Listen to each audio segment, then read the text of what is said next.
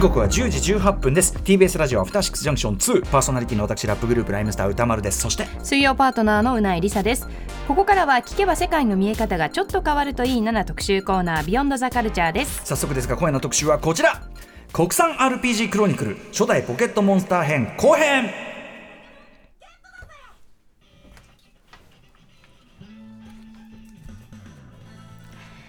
日本独自に進化発展した国産ロールプレイングゲームの歴史を紐解いていく人気シリーズ。先週お送りした前編では今や世界的な人気タイトルとなったポケットモンスターがどのような経緯で生まれたのかそして何が当時画期的だったのかなどを伺っていきましたそして本日の後編では発売当初実は思ったように売り上げが伸びなかったこの初代ポケモンがどのようにして社会現象と呼ばれるまでに育ったのかその裏で仕掛けられた綿密なメディアミックス戦略などを解説していただきますということでお待たせいたしましたボードゲームクリエイタープロデューサードロステルマイヤーズ代表の渡辺則明さんですこんばんは。よろしくお願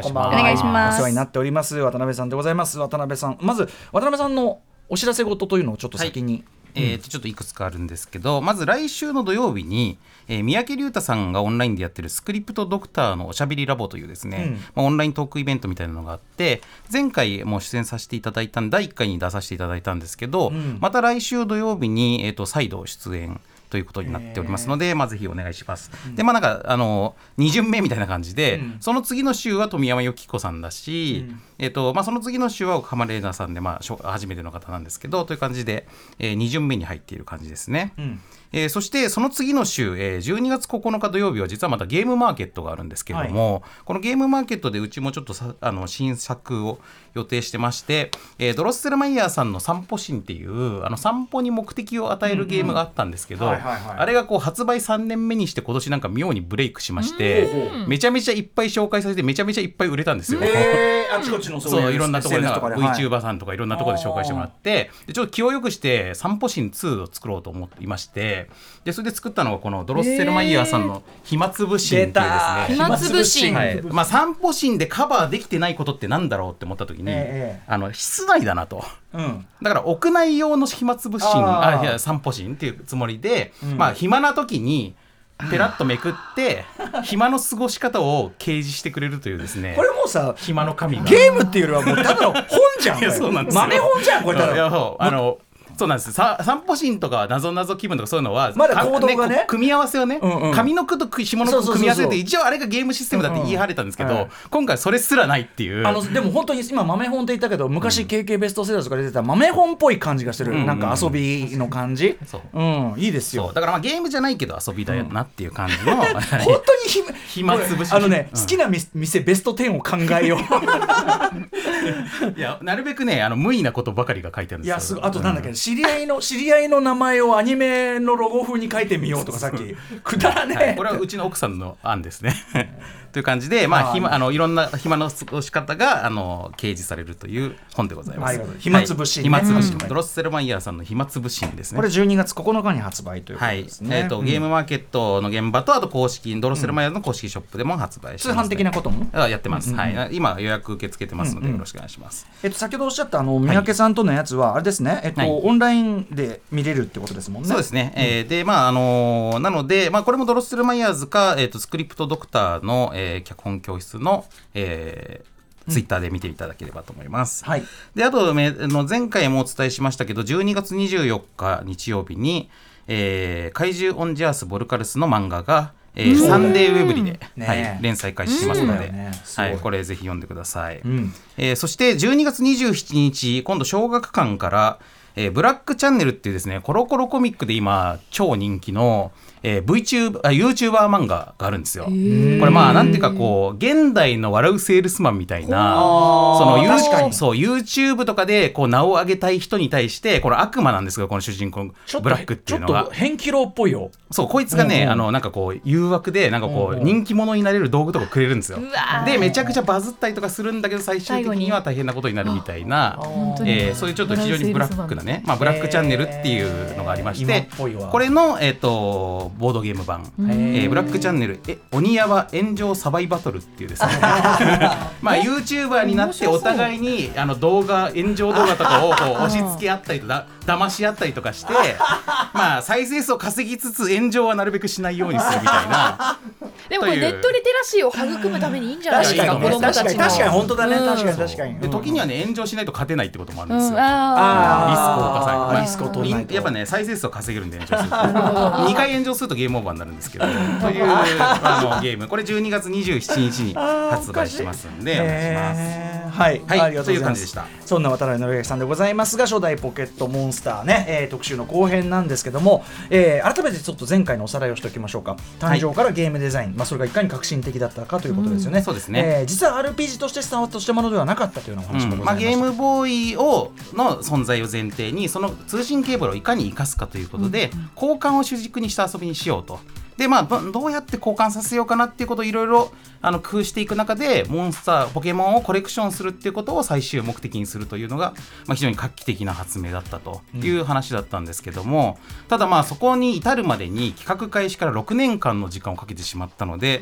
この6年間の間にゲームボーイというハード自体が、まあ、非常に古くなってしまって、最新ハードで開発開始したはずだったのに、もう発売した時にはもうスーパーファミコンも出て、プレイステーションも出て、セガサターンも出てでゲームボーイの後継機のバーチャルボーイも出てで来年には任天堂64が発売しますというタイミングでもう今更ゲームボーイで新作 RPG 出すんすかみたいな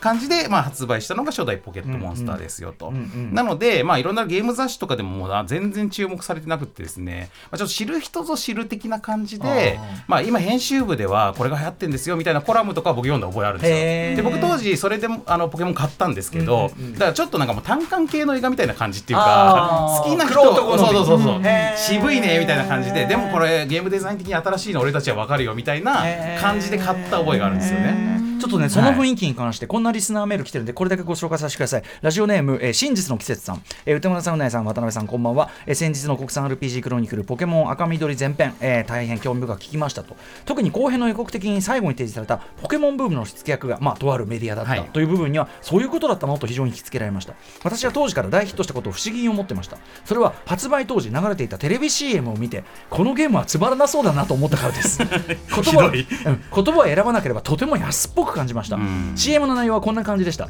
通信ケーブルをくるくると振り回す若い女性が公園のベンチに座るおじいさんたちに向かって私のポケモンと勝負しない？と尋ねます。おじいさんたちは答えます。あんた誰？女性はこれに対してキャーッと高い声で答えます。確か2往復ぐらいこのやり取りをします。その後モンスターのイメージ画が矢継ぎ早に出て少しゲームの説明をして終わりです。有名なタレントも出てない変なコントみたいな CM なので違和感だけはすごくて子供心に印象に残っています。思い返すと渡辺さんが前編でおっしゃっていた通信ケーブルを画期的に使う点を強調した内容だったんですね。同時にこの明らかな低用サンプルは任天堂の社内で期待されていなかったという点もよく表していますね。その話もとても納得できました。ということでこれからとあるそのメディアがどうやってポケモンを盛り上げたのかが気になります。後編も楽しみにしています。ということです。ありがとうございます。雰囲気がよく出てますねこれね、うん。キャーって何？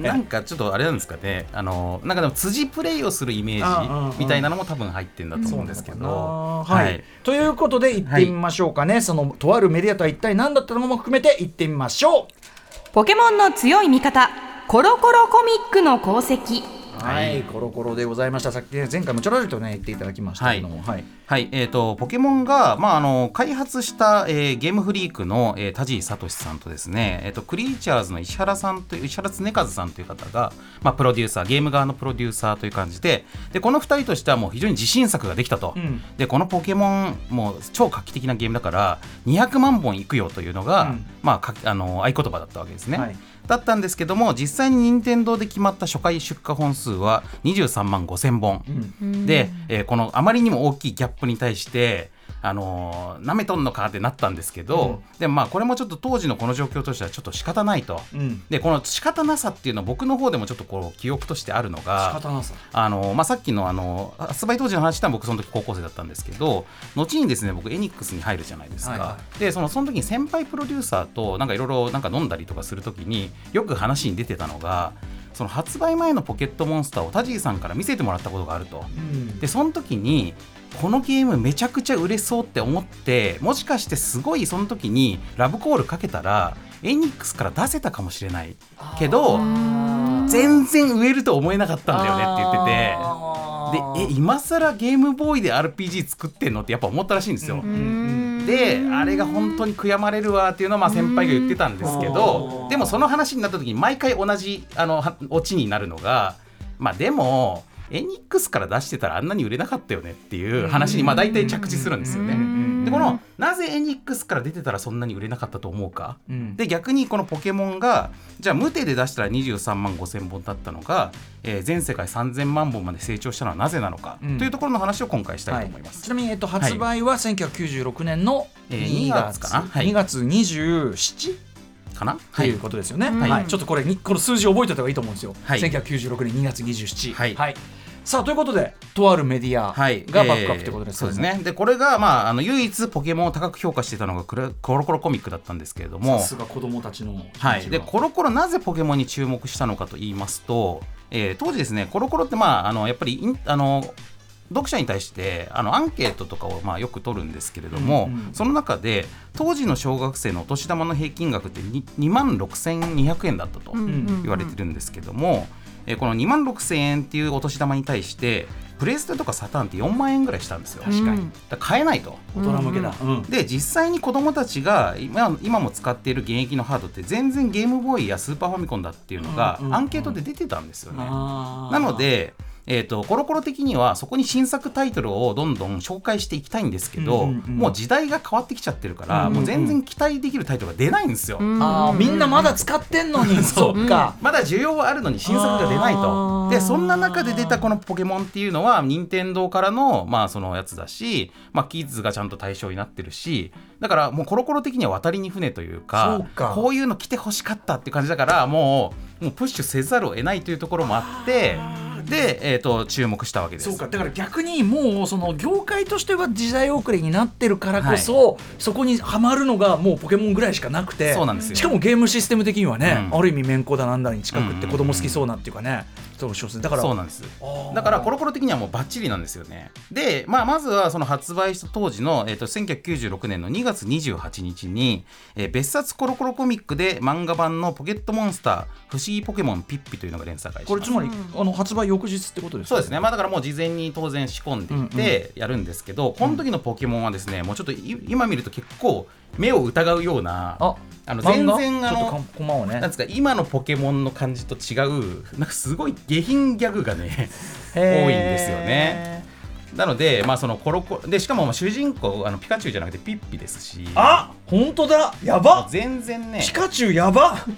あすごいこのれ懐かしい。まあ本当ね。読んだ覚えある？ありました漫画が家に。へーコロコロは確かにでもこういうちょっとねあえてそうちょっとお下品ギャグみたいなのが多くて。私ピッピ大好きだったのに、うん。こんな風にピッピが描かれてることがすっごい腹立たしかったですよね。あとや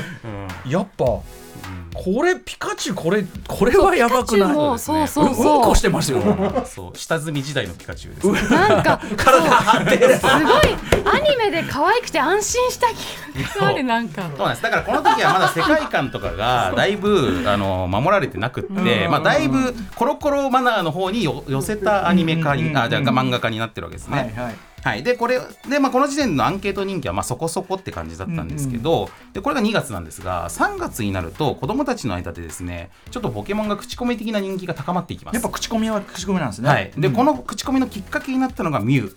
というポケモンがいまして、うん。このミュウっていうのはですね、まあ、初代ポケモンの中で151匹目の隠しポケモンという扱いになっていたもので、はい。えーゲーム中にデータとしては存在するんだけど登場しないんですよ。うんで、まあ、今はそういう隠しポケモンみたいなのがあってプロモーションで配る前提で仕込まれてるってことはまあよくあるんですけどこの時は別にそういうこととか全く意図してなくって、うん。本当にただ開発チームの中のお遊びとして入れていただけのもの。そうなんだ。だからお客さんの目に触れる予定は全くなかったんですけれども、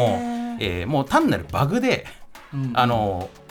もう全国の小学生たちの中にピューミュウを持っている子たちがちょっとずつ出始めたんですよ。バグで？バグで。マジで？でバグなん登場すること自体はバグなんだけど、データとしてはちゃんと存在してるから一回持っちゃえばセーブもできるし交換もできるんですよ、うんうんうん。そっか広まるのか、そう。だからそれをこうあの人伝いにミュウもらったとかってでだからそのいろんな育てたポケモンと交換してもらったりとかしてでえ何このポケモン？どこのなんか本にも載ってないんだけどみたいなのが手に入っちゃったらもう子供たち盛り上がるじゃないですか。うん。呪いのビデオじゃん。そう。リングじゃん。だから都市伝説的にすごい盛り上がっていってですね。でそれが盛り上がったのをコロコロコミックの、えっと当時、えーこのポケモンの担当していた、えー久保正和さんという、えっと編集者がいてこの人本当にめちゃくちゃキーパーソンなので覚えておいてほしいんですけども、まあ実質的にポケモンのもう一人のプロデューサーですね。でこの人がですね、まあ、当時あの漫画編集者なんですが、えー、とこのミュウの市場プレゼント企画をしようと。うんで、まあ、子供たちが欲しがってるんだからということで、えーミュウをあげますっていうのを、えー、と20人限定でミュウのプレゼント企画をしたんですよ。え。でまあそのでもあの雑誌のあの市場プレゼントとしたら、まあ、20, 20ってそんな少ない数じゃないじゃないですか、うんね、スーパーファミコン5人にあげますとか、うんうんうんそういう感じの世界だから。本当にあげてんのか？みたいな、ね。うん。ででこれを募集したところそこに7万8000通の応募があった。すごい。うん。で当時小学生って全国で800万人いたらしいんですけど、うんうんうん。800万人中の8万人ですから、うんうんうん。だから全小学生の1%が送ってきてる、うんうん。うん。でも男子小学生で言ったら2%ぐらいですよ。確かに確かに。なので、まあ、すごい割合がダーってきちゃいまして。で、まあ、その人たちに、えー、と当た当選した子供に、えーとまあ、あの自分のゲゲームボーイのカセットを送ってもらってでそれにあのミュウのデータを入れて送り返すという非常にアナログな方法で20人にプレゼントしたんですけど、でもこの希少性やばいじゃないですか、うん。この8万人に20体って逆に危ないっていうか、盗まれる 絶対。これ大丈夫っていう感じだったので、もうこれどんどん上げていこうってなってですね。で後に次世代ワールドホビーフェアってイベントがあったんですけど、うんうんこのイベントで、えー、とポケまたミュウ配りますって言ってゲームボーイ持ってきてくれたらくれたら配るよっていうことでもうその場にコロコロのスタッフがバーって並んでてみんなゲームボーイに通信ケーブル挿して待っててですね、うんうん。でどんどん並んでる小学生に通信ケーブルを挿してこのミュウを交換してあげるというですうんねでこれで、まあ、今度は700人ぐらいに配った。でこういう流れの中で、まあ、だんだんこのポケモンがなんか口コミ的な人気が高まっていって任天堂も最初は5万本単位ぐらいで増産していったんですけどもそれで追いつかなくなっていって10万本単位で増産するようになり、えー1996年の9月発売してから7か月後に100万本を突破します。おだから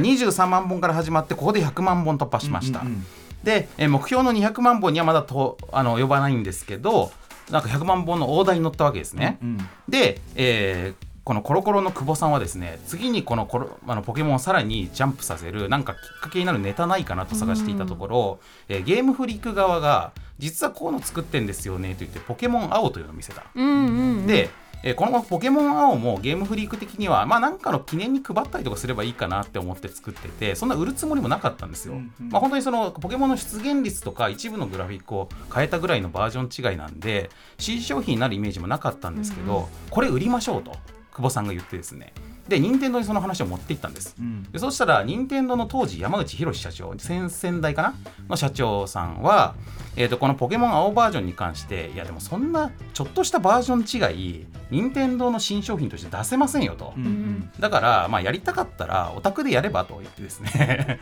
でこのコロコロの市場限定販売でポケモン青を出した。え最初そうだったんですか？そうなんです。まあ正確にはコロコロと学年誌ですね。小学1年生何年生小学何年生っていうあの学年誌とコロコロの合同企画として市場限定販売でこの青バージョンを出してですね。でまあでも何万何万通とかでも応募来ちゃうかもねと、だからあのミュウのプレゼントでも8万通来たんだから、まあ販売だからそこまではいかないかもしれないけど5万ぐらい応募来てもおかしくないねと思っていたところ、えーこれが、えー60万本売れます。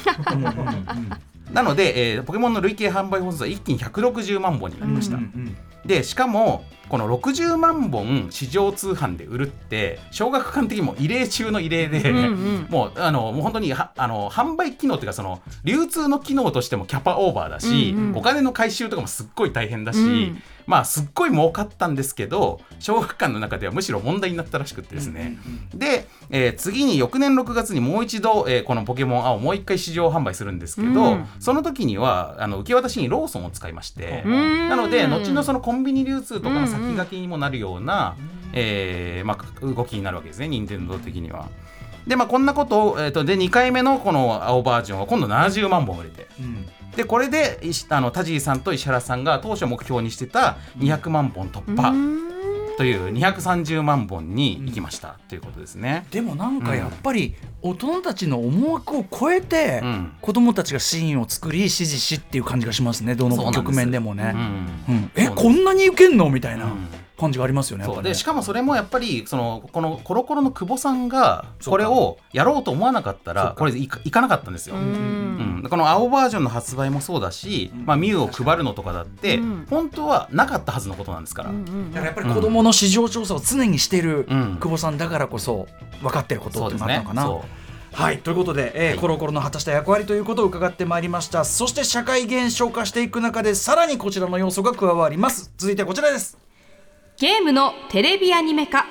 成功の秘訣はスタッフ全員に〇〇をさせること。はい、はい。アニメ版。はい、でまあコロコロ的にはですね、まあ、漫画がうまくいったら次はアニメだということに当然なるんですけれどもで、えーこのアニメ化の話を任天堂山内社長に持っていったところ、うんえー山内社長はこのポ ポケモンのアニメ化にも、えー難色を示します。やっぱ保守的なんだね、あのやっぱすごい慎重なんですよね、山内さんって。なのでで、まあ、でも慎重って言ってもですねそもそもこれまでにゲーム原作の映像化って一回も成功例がないんですよ。この時点までこの時点で。うんで、まあ、あの、任天堂自身も、そのハリウッド映画版のスーパーマリオ魔界帝国の女神っていうやつで、あもうやっちゃったとか。うんもう痛い目を見てますあー確かに。し、で、まあ、原作原作のアニメっていう意味で言うと、国産ではですね、まあ、ドラクエが1989年に、えー勇者アベル伝説と言われてる、まあ、テレビアニメシリーズをフジテレビの全国ネットでやったんですけど、これもですね、まあ、華々しく始まった割に、えー32話で打ち切りになりまして、で、残りの11話分はローカル枠でやってなんとか完結させるという、まあ結構しょっぱい終わり方をしていてですね。なのでまあとにかくゲームのアニメ化ってうまくいかないというイメージがこの時はもう定説だったんですよね、うんうんうんで、えっとしかもこの時点でもうポケモンは230万本売れた状態なんでもうポケモン的にはアニメ化やってこけたらマイナスだし、うん。売れたとしても別にそんな大してプラスにならんだろうと、うん。もうこちらミリオンタイトルですよということで、まあそれは山内さんがそのビジネス的な判断としてはここのところに慎重になるのもすごいわかるんですよ。うんうんなんですけどそのコロコロ久保さんとしてはいやそんなことはないですとそのアニメ化って確かに結構リスキーなところもあってで久保さんはですねあの自分の担当タイトルでも過去にミニ四駆ブームというのを仕掛けたことがある。うんで、えー第一次ミニ四駆ブームの時に、えーそれがすごく盛り上がっていたのが、えー収束してしまったきっかけになったのは、うん。ダッシュ四駆郎っていうですねやっぱコロコロでやってたミニ四駆漫画のアニメ版があったんですが、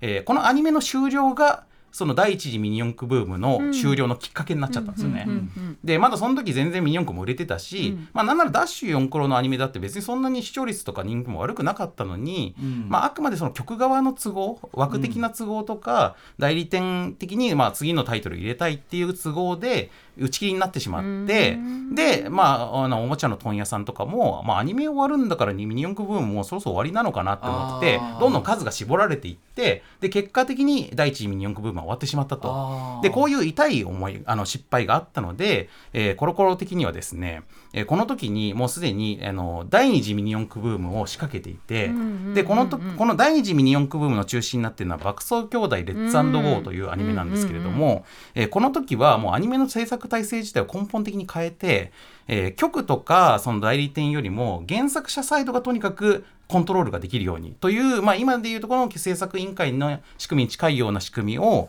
えー確立して、うんうん。で、えーちゃんとハンドリングできるようなアニメ化っていうのがあるんですよ、ということを山内さんに、まあ、実例を交えて頑張って説得したわけなんですね。うんうんうんで、えーまあ、この熱心な説得で、まあ、慎重な任天堂山内さんもギリギリ納得しまして、んで、えーポケモンをアニメ化することになります。うんでこのアニメ化するとなるとじゃあ今度はどんな感じでアニメにするのっていうのが大事になってくるんですけども、えーポケモンはですね OLM っていう制作スタジオが、まあ、中心になってでそこに監督は、えー湯山邦彦さん。シリーズ構成で脚本は、えー、と首藤武さんという方が、まあ、これはあの魔法のプリンセスミンキーモモのコンビなんですけども、でまあ OLM も含めて、まあ、非常にこうあの良心的なあの子供向けアニメを作る、えー、とチームという感じの座組なんですがでこの人たちに対してですねこのアニメスタッフと原作ゲーム原作者サイドの,、あのやり取りとして、えー意外と,、えー、とゲゲーム側がそんなにいろんなことを要求はしなかったというところが結構ポイントだと思います。でその代わり1個だけここは守ってくれというふうにゲーム側が言っていたのが、アニメに関わる原因全員がゲームをちゃんと遊んでくださいということ、うんうん。うん。これだけは守ってくれと。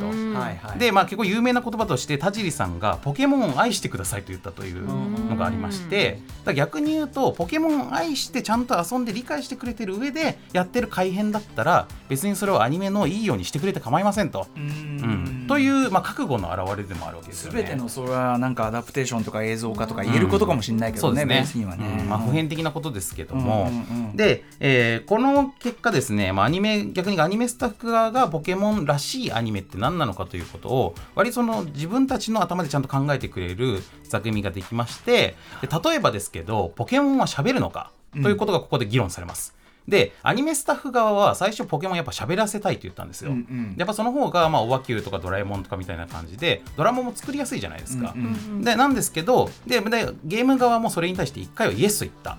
にもかかわらずアニメ側がしばらく脚本作業とかを進めていく中でいややっぱ喋んない方がいい気がしてきましたと。うん。やっぱりあの動物的な可愛さっていうのをスポイルすることになっちゃうから、んっていうふうにちゃんと正しい答えが出るようになっている、うんうん今となってはね。今となっては。今ですよ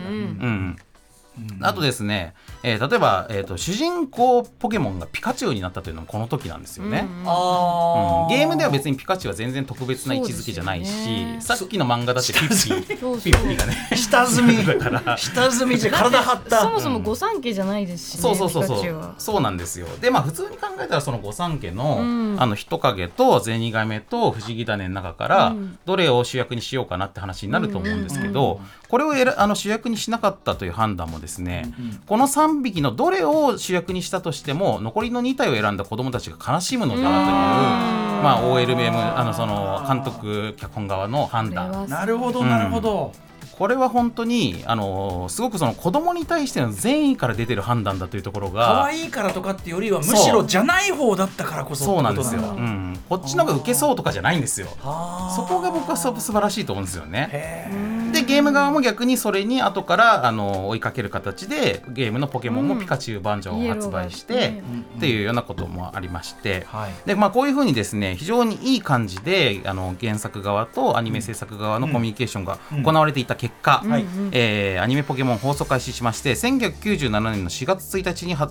あの初回視聴率がうん。はい。10 10.2%でスタートします、うん。これテレビ東京なんで、あのかなりいいスタートではあるんですけれども、でここからですね4月は10%台5月は12%台6月は14%台というふうにどんどん上がっていって、夏休みを経た10月11月になると、えー、17%台をマークするようになりえー、11月に最高視聴率18.6%うん。を、あの達しましてすごい。大成功です。うんうん。で、えーもうこれ11月の段階なんでこっから、えークリスマスがあって、うん。えーお正月があって、うん。もう年末年始商戦に突入して最高の、あのーしょ年末商戦を過ごすことができるぞっていうところで起きたのが次の事件ですね。はい。じゃあ最後のパートですね。ちょっと駆け足になりから言ってみましょう。はい。ポケモンショック。その時社会が動いたはい、もうすごい波に乗ってる状態、うん。アニメ化も。さあその中で何が起こった、でうん。ここで、えー97年の12月16日にですね「ポケットモンスター第38話、えー電脳戦士ポリゴン」という回の放送中に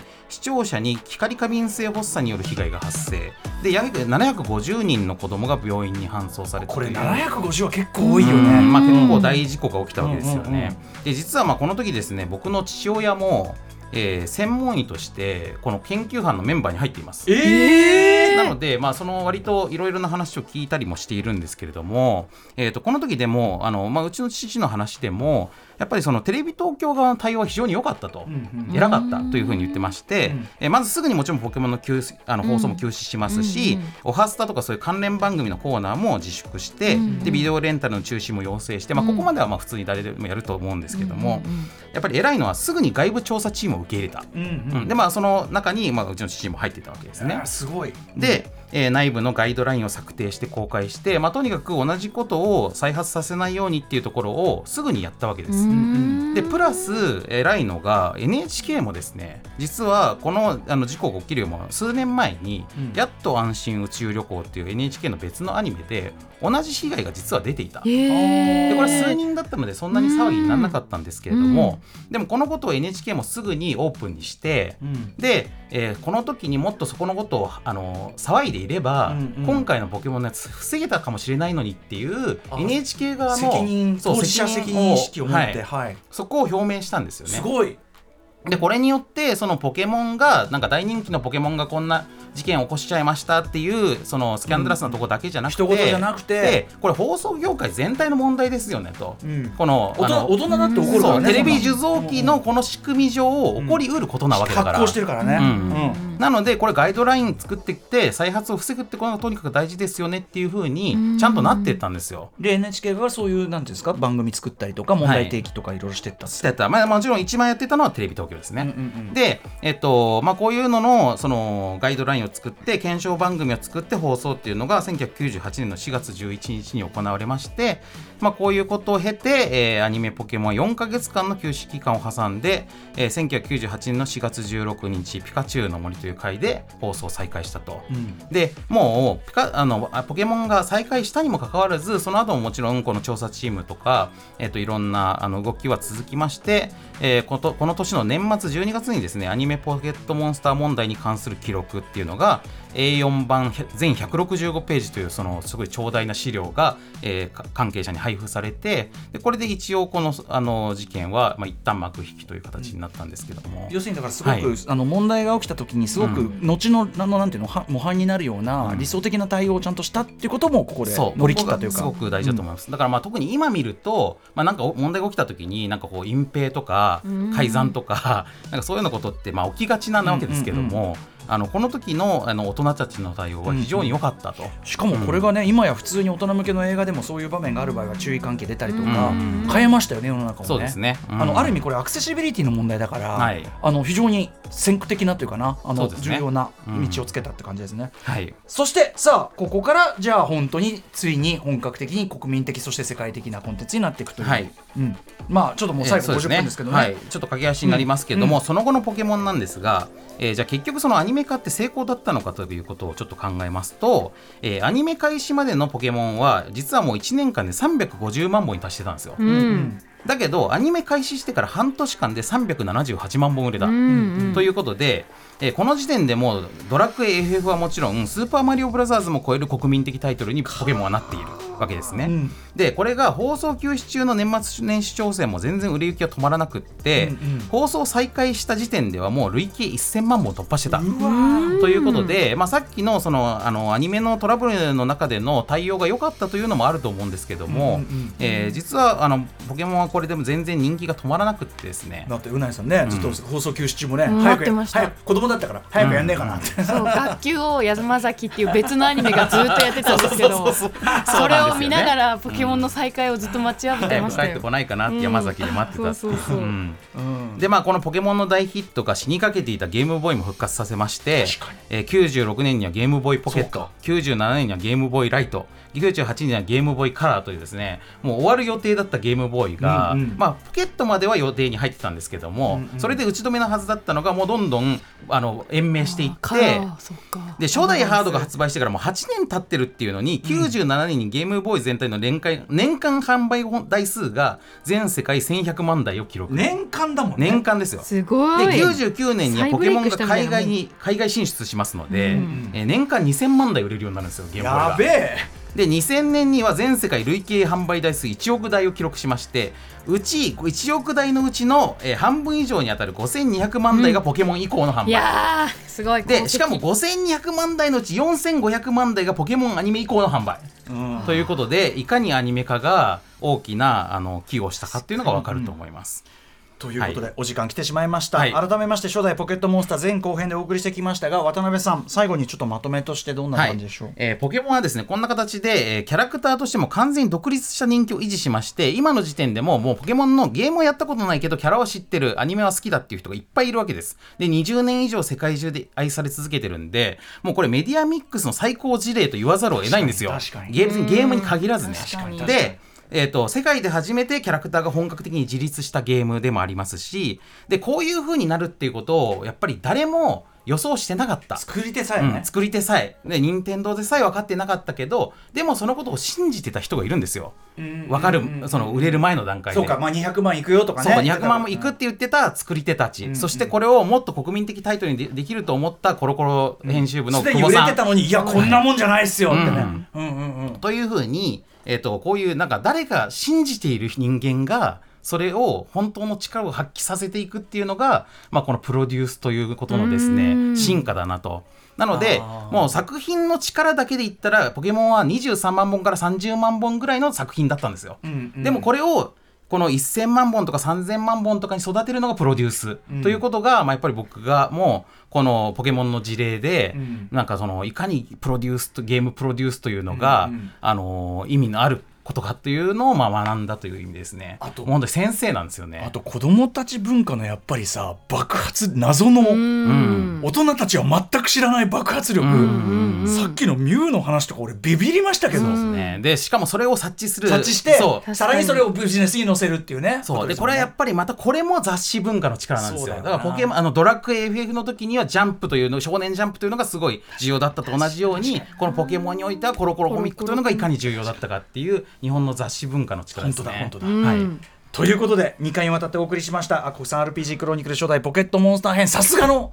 さすがの内容でございました。はいということで渡辺則明さんでございました、えーまたまた引き続きアトロックスよろしくお願いします。ろしくお願いしますあ今日は放課後ポッドキャストもよろしくお願いします。おお願いし疲れ様でした。ます最高。After Six Junction.